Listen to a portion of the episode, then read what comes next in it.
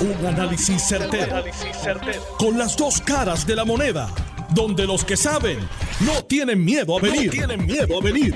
Esto es el podcast de Análisis 630 con Enrique Quique Cruz. 5 y 7 de la tarde de hoy, lunes 19 de septiembre del 2022. Tú estás escuchando Análisis 630. Yo soy Enrique Quique Cruz y estoy aquí de lunes a viernes de 5 a 7 en línea telefónica. Tengo al alcalde Juana Díaz, Ramoncito Hernández. Alcalde, ¿cómo, cómo está usted? ¿Cómo está usted? Bueno, Quique, saludos, un abrazo, hermano, y gracias a Noti1 y gracias a, a ustedes por tener la oportunidad de tenerlo aquí en esta ocasión. Pues te tengo que decir honestamente, ¿verdad? Que son muchas personas que quizás esconden su realidad pero esta mañana, eh, como ya conocen, pues tuve una situación emocional, ¿verdad? Eh, donde, pues, las situaciones que estamos viviendo, con toda esta situación que estamos trabajando y, uno, ¿verdad? Después de 22 años, como ser humano, pues puede recaer y eso es natural en el proceso. Y esta mañana, pues, colacé emocionalmente en mi casa, eh, a las 5 de la mañana, pensando sobre toda esta situación que hemos pasado, este cuatrienio tan difícil, lo que ha sido María, eh, los terremotos, eh, la pandemia, la situación económica, la, la situación de la Junta de Control Fiscal con, con los gobiernos municipales y ahora esta situación que tenemos eh, de este huracán. sin duda, una obra que se ha levantado con mucho sacrificio, que no es mía, eh, que son los sueños y las aspiraciones de nuestro pueblo, verla cada día deteriorarse por las situaciones, por la burocracia y aumentar todas estas preocupaciones de sufrimiento a nuestro pueblo, ¿verdad? Pues eh, sin duda, eh, como ser humano, ¿verdad? pues afecta a uno emocionalmente, pero sin embargo hay un pueblo que ora.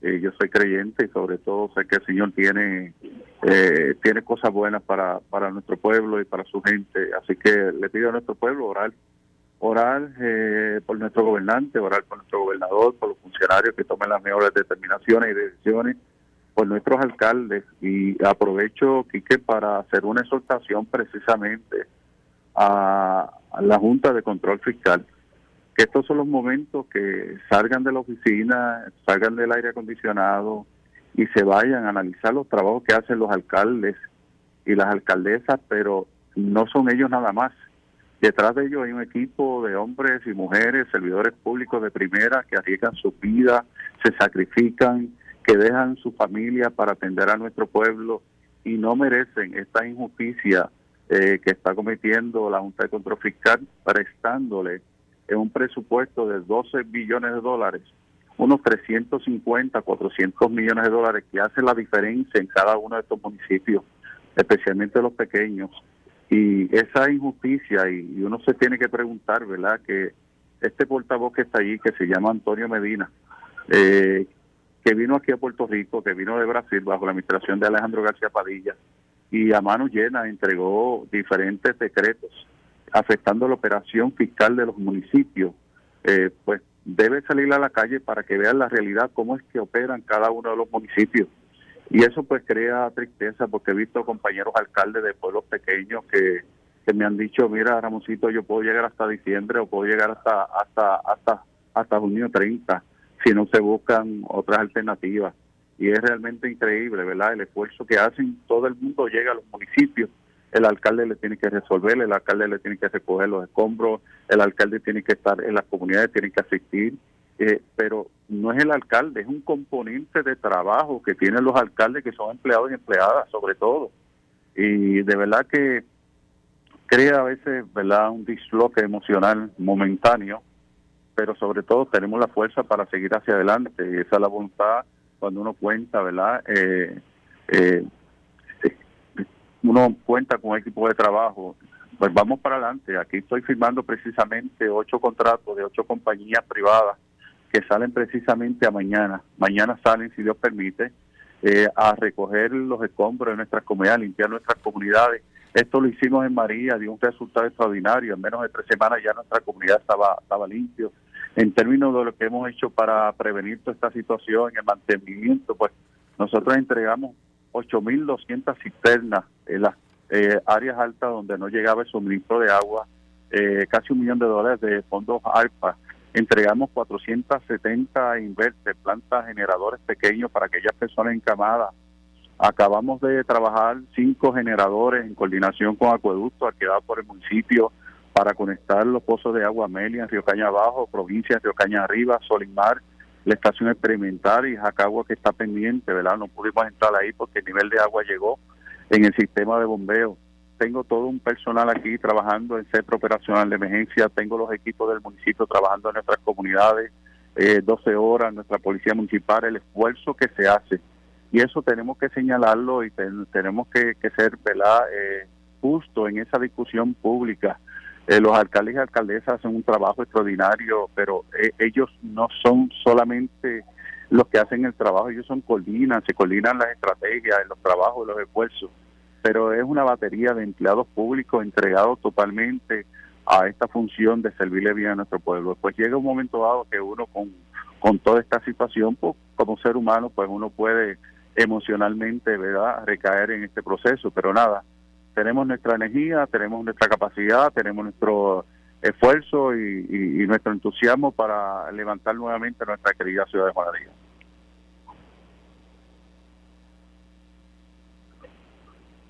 Yo recuerdo durante el huracán María, alcalde, eh, que yo tuve un par de momentos. Uno de ellos fue cuando terminé de entrevistar a, al general Buchanan en el centro de convenciones, donde no sé por qué, de momento, me embargó la tristeza cuando le estoy dando las gracias a él por lo que él había hecho por Puerto Rico y, lloré.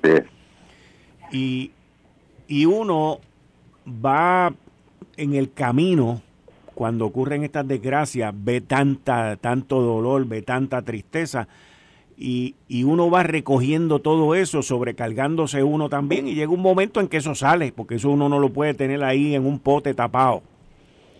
Eh, y en el caso de ustedes, en el caso tuyo, en el caso de los alcaldes, es una situación un poquito más difícil. Cuando digo un poquito lo estoy minimizando, pero es una situación muy difícil porque ustedes, como ha quedado demostrado ahora una vez más, una vez más, los alcaldes son esa primera mano ayuda, son esa primera, esa primera fase de rescate, son esa primera, ese primer contacto de servicio que lamentablemente no todos, pero algunos miembros de la Junta de Supervisión Fiscal eh, han generalizado ante la corrupción y los malgastos que han habido en algunos municipios, porque no ha sido en todo, y entienden pues que hay que recortar, que ahí lo que ha habido ha sido una pachanga, cuando lo correcto era haber ido uno a uno y haber mirado cada uno y aquel que es un buen administrador, pues mire, déjelo tranquilo haciendo lo que está haciendo y aquel que no, pues entonces cáiganle atrás, porque no se puede generalizar en el caso de los municipios de que porque hayan dos o tres manzanas perdidas, pues entonces todo el, el, batch, toda la canasta está podrida. Y en este caso, ustedes una vez más han salido contra viento y marea allá afuera a rescatar, a ayudar, a servir, a abrir camino, a limpiar derrumbe. Yo los he estado escuchando a todos durante el día de hoy, durante el día de ayer también. Y, aquí hay que hacer algo. Eh, eh, yo creo, Ramoncito, que es el momento de caminar y mascar chicle a la misma vez. ¿Y a qué me refiero? En el caminar, ustedes tienen que continuar con sus labores y sus funciones de, primero de rescate, que es lo que se está haciendo todavía ahora, luego de la reconstrucción y luego de, del assessment, de mirar qué es lo que se va a hacer. Pero a la misma vez deben de llevar ese empuje todos unidos. Ahorita voy a estar hablando con Gaby Hernández también de, los alcaldes PNP todos unidos a decirle a la Junta, a educarla y a combatir esa, esa mala eh, reputación y cómo ustedes pueden llegar a un acuerdo, porque estos desastres no van a terminar. Mañana se cumplen cinco años de María, mañana. Y, y aquí estamos hoy en medio de este lío. Mira, eh, a mí me gustaría que la Junta tome la determinación y se vaya con los alcaldes que ellos escojan. Puede ser Salinas, puede ser lo que ellos escojan, no tiene que ser Juanadía para que vean realmente cómo es que se entregan sus alcaldes, sus alcaldesas con las limitaciones presupuestarias que se tienen. Eh, y aquí lo que estamos hablando de unos 350, 400 millones de dólares de fondos de equiparación. No estamos hablando de mucho más de eso para darle estabilidad, darle tranquilidad y darle continuidad a, esto, a estos asuntos. Sobre lo que mencionas de los señalamientos de los alcaldes, mira, el que cometa los errores, eh, el que viole la ley, tiene que ser responsable. Yo voy a hablar de un caso aquí en Juanadía. Eh, cuando yo asumí la responsabilidad de administrar la cosa pública en Juanadía ya en el año 2001, yo me encontré con una demanda que tenía que ver con el recogido de escombros del huracán George. Esa demanda la había establecido, la había entablado Arroyo Heavy Equipment la, la, la investigación que se llevaba en aquel entonces era que se había cobrado doble la facturación porque tan cercano a cinco minutos que se tenía el vertedero, crearon un centro de acopio y luego eh, cobraron por eso y querían cobrar más adelante por depositar a cinco minutos, diez minutos de distancia en el vertedero municipal. En esa participación tuvo Cuamo, en aquel entonces, eh, la alcaldesa Margarita Nolasco y, pues eh, el exalcalde y hubo un proceso de una demanda al municipio de Juanadía que yo tuve que asumir de 3 millones de dólares y nos dieron la razón. Aquí, eh, ayer eh, se convocó a diferentes contratistas y mis directrices fueron las siguientes a todos ellos. Aquí se convocó para hacer un trabajo para nuestro pueblo. Aquí no se convocó porque es azul, rojo, amarillo, verde. Aquí todos los contratistas que hicieron el trabajo anteriormente durante María, que fueron 12 contratistas, todos y cada uno de ellos cobraron. Había un sistema de monitoreo continuo, de reuniones para cuadrar cuántas yardas cúbicas había recogido esa persona, un proceso de inspección para garantizar que eh, ese camión estuviera lleno a capacidad al momento de depositar en el vertedero. ¿Sabe qué? Todos estos contratistas cobraron, FEMA aceptó todas las peticiones y no hubo ningún señalamiento en ese asunto de recogido de escombros en nuestra ciudad y fuimos una de las primeras ciudades que quedó limpia en todas las comunidades luego de María. Y estas cosas las podemos hacer. Así que yo no intervengo con contratistas, pero le dije lo siguiente, aquí se trabaja por ley y reglamento. Claro está, el que se desvíe de esa dirección, pues va a tener problemas conmigo, porque yo no titubeo en referirlos al Departamento de Justicia, al foro que sea correspondiente. Así que sí se pueden hacer las cosas bien, y hay alcaldes buenos en el PNP, y hay alcaldesas buenas en el PNP, y hay alcaldes buenos en el Partido Popular, y hay alcaldesas buenas en el Partido Popular.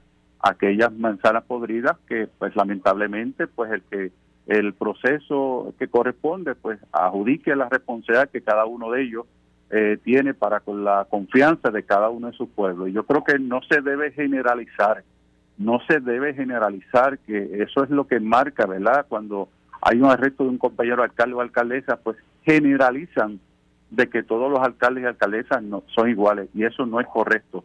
Eso no es correcto. Cada cual tiene que asumir su responsabilidad.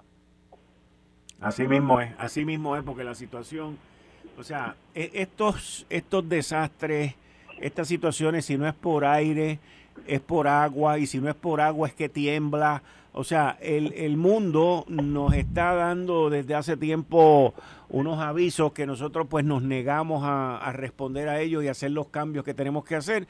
y entonces a la misma vez tenemos que prepararnos. Mira, estos, estas inundaciones, estos, estos correntías de, parecen océanos, esos ríos. Eso yo lo veía en, en, en, las redes sociales, como que ocurrían en India, en, en, en, Pakistán, por allá, en otro lado, y de momento tú ves eso aquí y tú dices, uh, pero ¿qué es esto? Entonces, están corridos. Primero fue María en el 2017. Después vinieron los terremotos. Después de los terremotos vino la pandemia. Y ahora viene toda esta cantidad de agua. Pues, oye, o, o nos ajustamos o nos vamos papateco, así que nadie se quiere ir, nos tenemos que ajustar y tenemos que hacer las cosas como son. La Junta tiene que entender, la Junta tiene que entender cuál es la función de cada cual. Ellos están aquí en un proceso de reorganización, pero en esa reorganización tienen que entender que hay cosas que tienen que permanecer porque son necesarias ante la vida y ante el mundo que estamos hoy. Eso es bien sencillo. Eso está claro, Kike. Imagínense ustedes un proceso como lo que hemos vivido sin, sin los municipios. Olvídense de la figura de los alcaldes, sin los municipios. ¿Quién iba a atender? El gobierno de Puerto Rico no puede atender, no puede tener un secretario en cada pueblo. Y en esto puedo, ¿verdad? Quiero ser claro, nosotros hemos tenido ya dos compensaciones con el gobernador, eh, hemos tenido una conversación con nuestra comisaria residente, con nuestra secretaria de la gobernación, con diferentes funcionarios. Eh, eh, es que tenemos todos que trabajar por Puerto Rico, sin duda. Si marcamos la ruta, que cada cual asuma su responsabilidad, lo que debe ser un plan para Puerto Rico, y liberarnos un poco del fanatismo político y establecer la política pública y, y ver cómo ese gobierno permanente que le hace tanto daño a, a, Puerto Rico. Cuando digo un gobierno permanente, que cuando está los rojos, no se mueven las cosas que presentan los azules. Y cuando están los azules, no se mueven las cosas que presentan los rojos. Y sobre todo, la firmeza de un gobernante que él ha limitado, no importa quién sea. Eh, fue Ricardo Rosselló, ahora no corresponde eh, el licenciado Pedro Pierluisi a la gobernación, de un ente que no fue electo por el pueblo que le reste sobre todo poderes a la figura electa por el pueblo y a la legislatura realmente marca una, una limitación democrática, democrática, pero más allá de eso, yo lo que sostengo, como siempre lo he dicho, es que marca un grado eh, ya reconocido en el proceso colonial que vive nuestro país. Y entonces tienen estas personas que llegan aquí y, toman determinaciones sobre la persona que está y es responsable de establecer política pública. Pero más allá de eso, la política pública, lamentablemente, también se establece de los grandes bufetes del área metropolitana, esa es la realidad también. Así que estamos trabajando y estamos viviendo unos momentos desde el punto de vista mío, esa es mi opinión, eh, después de 22 años eh, en el servicio público, en la función de alcalde, eh, cómo han cambiado las cosas y cómo han debilitado estas figuras importantes, ¿verdad? Como es la figura del gobernante, como es la figura de un presidente de Senado, un presidente de la Cámara, eh, las funciones, obviamente, de esos dos cuerpos eh, constitucionalmente hablando. Y, y, nosotros tenemos que mirar eh, cómo vamos a resolver estos asuntos. Mientras tanto, pues tenemos una persona que está en la Junta de Control Fiscal, que se llama supervisión. Yo digo control porque controlan todo lo que ocurre en este país.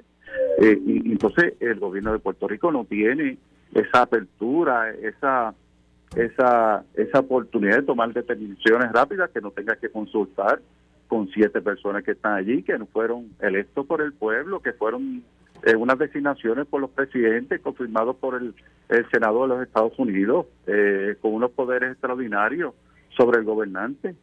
Eh, de verdad que el gobernador tiene que ir a la Junta de Control Fiscal para que le pida autorización para utilizar el fondo de emergencia. ¿Usted sabe lo que es eso? Eh, de verdad que eh, es una desgracia lo que estamos viviendo independientemente, ¿verdad? Y esto no se trata de partido, es un problema de país que estamos viviendo y el pueblo de Puerto Rico tiene que internalizar y analizar realmente qué es lo que está ocurriendo en el proceso constitucional, en el proceso democrático de nuestro país, porque sin duda esto incide en la vida colectiva de nuestro pueblo. No se trata de azules, verdes, amarillos, rojos es que incide la vida social de todo un pueblo, sin tomar en consideración partidos políticos. Entonces, ¿hasta dónde vamos a llegar? Debilitando el organismo principal del gobierno. Ah, bueno, que podemos estipular que gobernantes han cometido errores, que alcaldes han cometido errores, que legisladores han cometido errores, que se han convertido en delitos. Bueno, pues cada cual tiene que asumir su responsabilidad, pero estamos hablando de la continuidad de un gobierno como tal para los puertorriqueños. De eso es lo que se refiere esta lucha que tenemos que dar como país. Alcalde, muchas gracias. Eh, por último, me gustaría aportar algo, y que si me lo permite. Adelante. Para poder asistir a este proceso de la reconstrucción de eh, la red eléctrica, nosotros hemos establecido aquí eh, un centro de llamadas de emergencia, que es el 787-260-0645 extensión 2232 y la 2235. Ahí todas las personas judías van a llamar donde hay un poste roto, donde se cayó un cable y nosotros vamos a estar notificando mediante escrito todos los días inmediatamente a Luma para que tengan, en vez de salir a, hacer una exploratoria donde está el problema, que sepan que ya tienen la información, dónde se cayó un poste, dónde se cayó un cable, dónde tenemos problemas, para que ellos puedan adelantar la recuperación del sistema eléctrico en nuestra ciudad. Así que eso va a estar disponible, repito, 787-260-0645, extensión 2232. Muchas gracias, alcalde, muchas gracias. Gracias, Kike. Un abrazo para todos ustedes allá. Igualmente, a sus órdenes. Muchas gracias. Igual, que sigan bien. Ahí ustedes escucharon a Ramoncito Hernández, alcalde de Juana Díaz. Y en línea telefónica, ya mismito voy a estar con Gabriel Hernández. Gaby Hernández de Camuy, el alcalde de Camuy. Eh, estás escuchando el podcast de Noti1. Análisis 630 con Enrique Quique Cruz. En línea telefónica tengo al alcalde de Camuy, Gabriel Hernández. Buenas tardes, alcalde. Bienvenido a Análisis 630. Muchas gracias. No se oye bien. Buenas tardes. Buenas tardes. No se oye. Vamos para la próxima. Que nos llame por otro, por otra vía.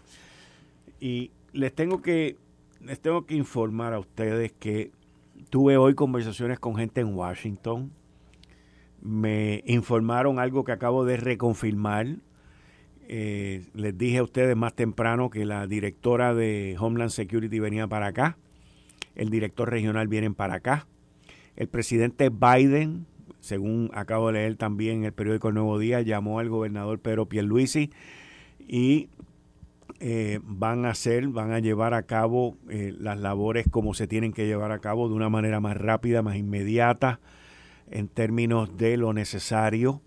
Aquí vamos a continuar ahora en una revisión completa. Yo le puedo hablar a ustedes de en, en varios pueblos de la isla que ya habían unos diseños para unos puentes y esos diseños para esos puentes se van a tener que revisar y cubrir los gastos a base de, los costos que están y de la revisión de los diseños. Estas son cosas que ha dejado a la nación norteamericana hasta cierto punto perpleja, en shock. Y lo único que falta ahora es la declaración de desastre por parte del presidente de los Estados Unidos, que eso es una debe estar ocurriendo entre las próximas 24 48 horas. Y hay algo que ha sido hasta cierto punto positivo porque ya miles y miles y miles de empleados de FEMA están aquí en Puerto Rico. Si usted recuerda, durante el huracán María, que fue un desastre mayor a este, donde el ejército de los Estados Unidos se movilizó. Yo todavía recuerdo al senador Marco Rubio llegar aquí y decirle a Donald Trump, usted necesita allí un general y cambiaron al general de dos estrellas que venía, mandaron a uno de tres estrellas que fue a Buchanan. Y, y recuerdo toda esa movilización militar para el rescate.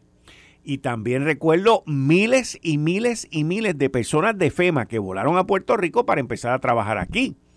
En lo que FEMA abría sus, este, instalaciones, reclutaba gente y todo eso. Todo eso ya está. Hoy aquí hay mil y pico de empleados de FEMA. Hoy ya la base está, la revisión está. Hoy FEMA tiene un director, tiene otro director. O sea, FEMA ya está con el montaje completo para lo de María. Que eso va a hacer el que esto sea más eficiente, más ágil. La palabra es ágil. Más rápido no va a ser. Va a ser más ágil. Ahora, aquí hay un problema que yo entiendo que se tiene que resolver. ¿Y cuál es el problema? Los impedimentos que hay en el camino. Aquí hay demasiados impedimentos. Usted sabe que para aprobar un proyecto de la red eléctrica, eso tiene que ir a la Junta de Supervisión Fiscal. En adición a la Junta de Supervisión Fiscal, eso tiene que ir al negociado de energía, a la Autoridad de Energía Eléctrica, al otro y al otro y al otro. Aquí nosotros hemos llenado esto de burocracia. Igual que un grupo quiere llenar de burocracia la cuestión que tiene que ver con los agentes de viaje. Hoy salió el artículo, hay una paginita completa ahí en el Nuevo Día, deben estar lo más contentos. Yo espero que el gobernador no firme eso, es un disparate lo que quieren hacer. Y me sorprende, me sorprende los que están apoyando eso. porque hay unos conflictos de intereses brutales, pero nada, cada cual que siga con lo suyo. Nosotros seguiremos con lo nuestro aquí. La cosa es que aquí, en Puerto Rico, ya llevamos en un periodo de cinco años tres desastres, sin incluir al COVID, que fue mundial. Empezamos con María en el 2017, después vinieron los temblores los terremotos del sur, después vino el COVID y ahora viene Fiona. En cinco años, mañana se cumplen cinco años el huracán María, en cinco años hemos tenido cuatro desastres. Y a la verdad que uno a veces se pregunta, ¿y, ¿y, algún momento esto va a parar? En algún momento esto va a parar.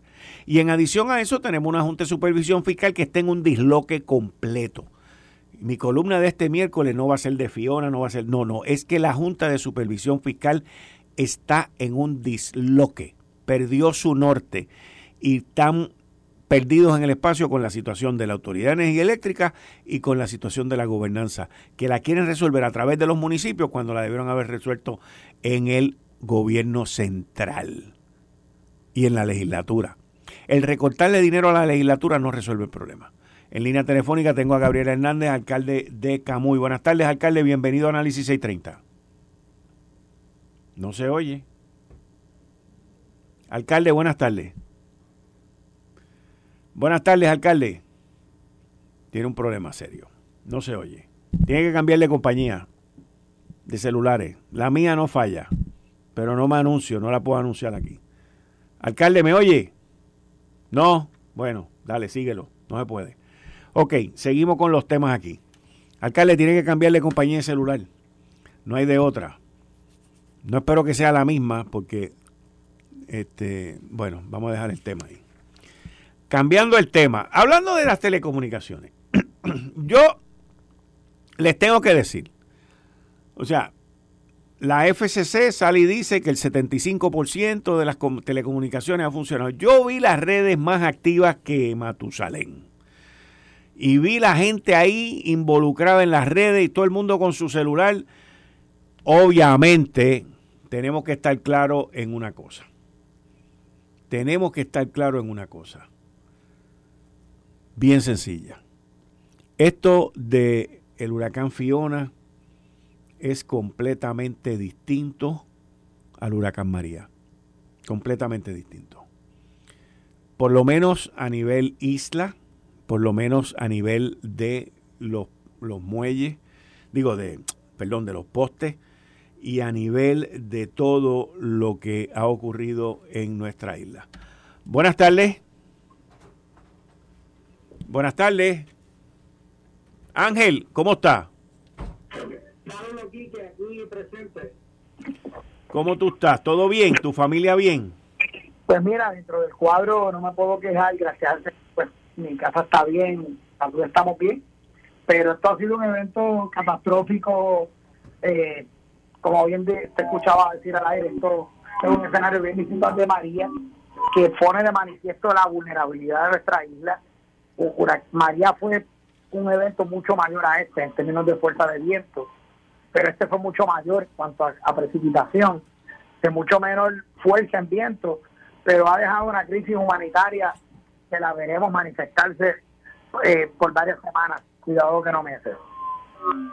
Estoy, estoy de acuerdo contigo en términos de, de la crisis, porque es muy distinto a, a, lo, que, a lo que vivimos con el huracán María, eh, la situación del agua, la situación este, de, de estas correntías que parecen océanos y al final y a la postre este, nosotros eh, vivimos en un mundo que estamos un poquito alejados de la realidad que están viviendo otras personas. La pregunta que me trae aquí en esto y contigo, que eres una persona extremadamente experimentada en manejo de emergencias y, y crisis y trabajaste con los bomberos también, mirando la situación actual, ¿qué podemos hacer? Mira, el, yo siempre la apuesto a la, a la base de las cosas, ¿no? La base de las cosas es el pueblo. Y, yo creo en el poder de las comunidades, desde el punto de vista de cómo pueden agruparse y, accionar planes para preparar, mitigar estos daños, responder y recuperarse. Y el gobierno, obviamente, pues somos obedientes de la ley y, y respetuosos ante el gobierno, pero ningún gobierno en el mundo, o sea, esto no se trata, no es una crítica al gobierno local, o sea, ni Estados Unidos, ni ningún gobierno en el mundo puede llevar casa por casa todo lo que la gente necesita. O sea, la comunidad tiene que organizarse y tiene que, tenemos que comenzar a comprender cuáles son nuestras vulnerabilidades actuales y cómo se está exacerbando riesgos de cara al futuro. Si miras hace 10 días atrás, hubo unas marejadas que tenían impactadas comunidades, calles completas en Loiza, pero también en Ocean Park. O sea, Puerto Rico como una isla que es parte del mundo, del archipiélago de las Antillas, del área del Caribe, de la franja tropical, estamos experimentando aumento en el nivel del mar, temperaturas más altas en los océanos, temperaturas aún más altas en el mar Caribe, y todo eso nos lleva a que cada vez con mayor frecuencia vamos a tener eventos eh, extremos de huracanes, eventos de lluvia extrema, y tenemos que estar preparados porque eh, este tipo de, eventos van a seguir ocurriendo. Ángel, eh, yo estuve hablando con Arocho Vélez o Vélez Arocho, y que fue secretario de Recursos Naturales.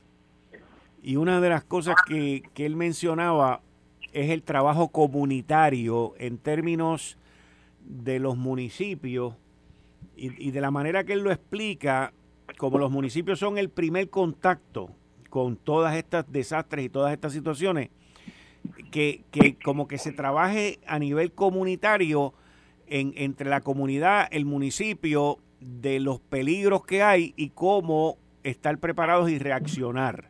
Ahora, para eso se necesitan fondos, se necesitan, se necesitan los recursos económicos para poder llevar a cabo esas reuniones, para poder tener eh, esos planes.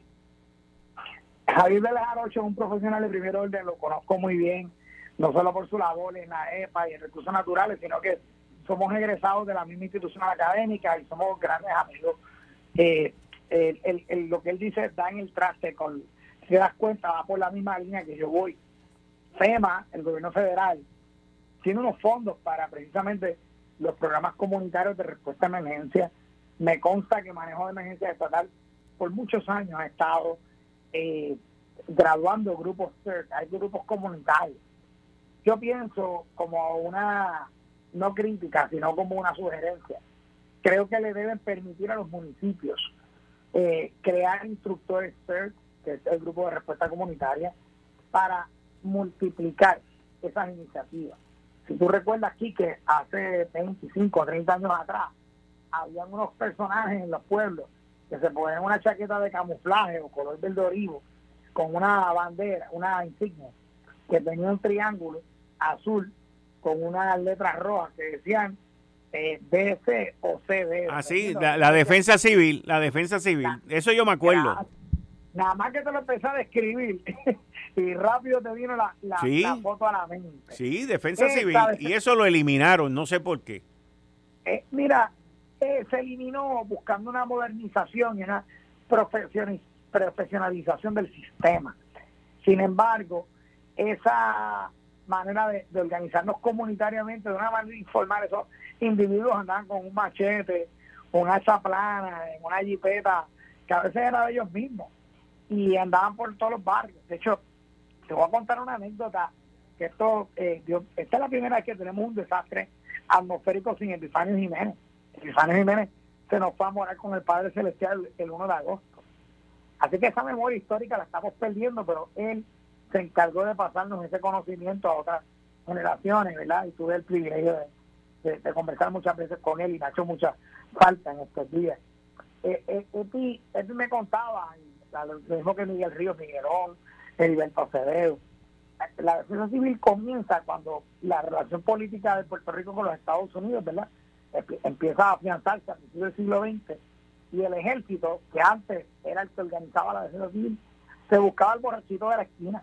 Al borrachito de la esquina le decíamos, oye, ven acá, tú que siempre estás allí con una caneca de ron en el bolsillo.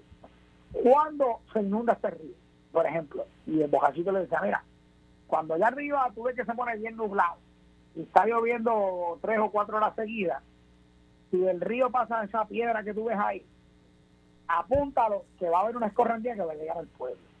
¿Y que hacía el ejército? Le ponían un pin, le prendían un prendedor en la camisa al borracho y le decían, usted es un voluntario de la defensa civil, nosotros necesitamos que cuando eso ocurra, tú te comuniques con el borracho del otro barrio y le diga lo que está pasando para que ese mensaje llegue al pueblo. Y le decían vulgarmente los canequeros de la defensa civil. Así fue como comenzó esta historia. Y eso obviamente, no estoy diciendo que tú eras voluntario de la defensa civil alcohólico o borracho, pero lo que te estoy diciendo es que eran personajes de pueblo, era el de a pie, era la comunidad. Nosotros tenemos que volver a eso. No estoy diciendo que no está caneca por sí.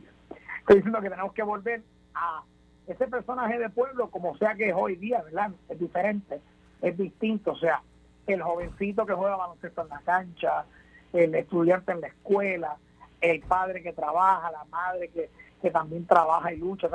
Todos en conjunto tenemos que organizarnos y crear ese, ese grupo de protección comunitaria, eh, que es importantísimo. ¿Por qué? Porque cuando ocurren estas situaciones como la ocurrió en Calle, en esa comunidad que tiene una, un nivel de capacitación básico, lo que busque y rescate, comunicaciones como fue radioaficionado, eh, el que tenga un vehículo todoterreno que lo pueda poner a disposición, tierras de cadena, herramientas, son la gente, o sea, el, el gobierno y mi sugerencia al señor gobernador, yo creo que cada recurso que tenga el gobierno de Puerto Rico hoy debe destinarlo de arriba hacia abajo, o sea, de la fortaleza, se debe enviar un mensaje directo a las escuelas.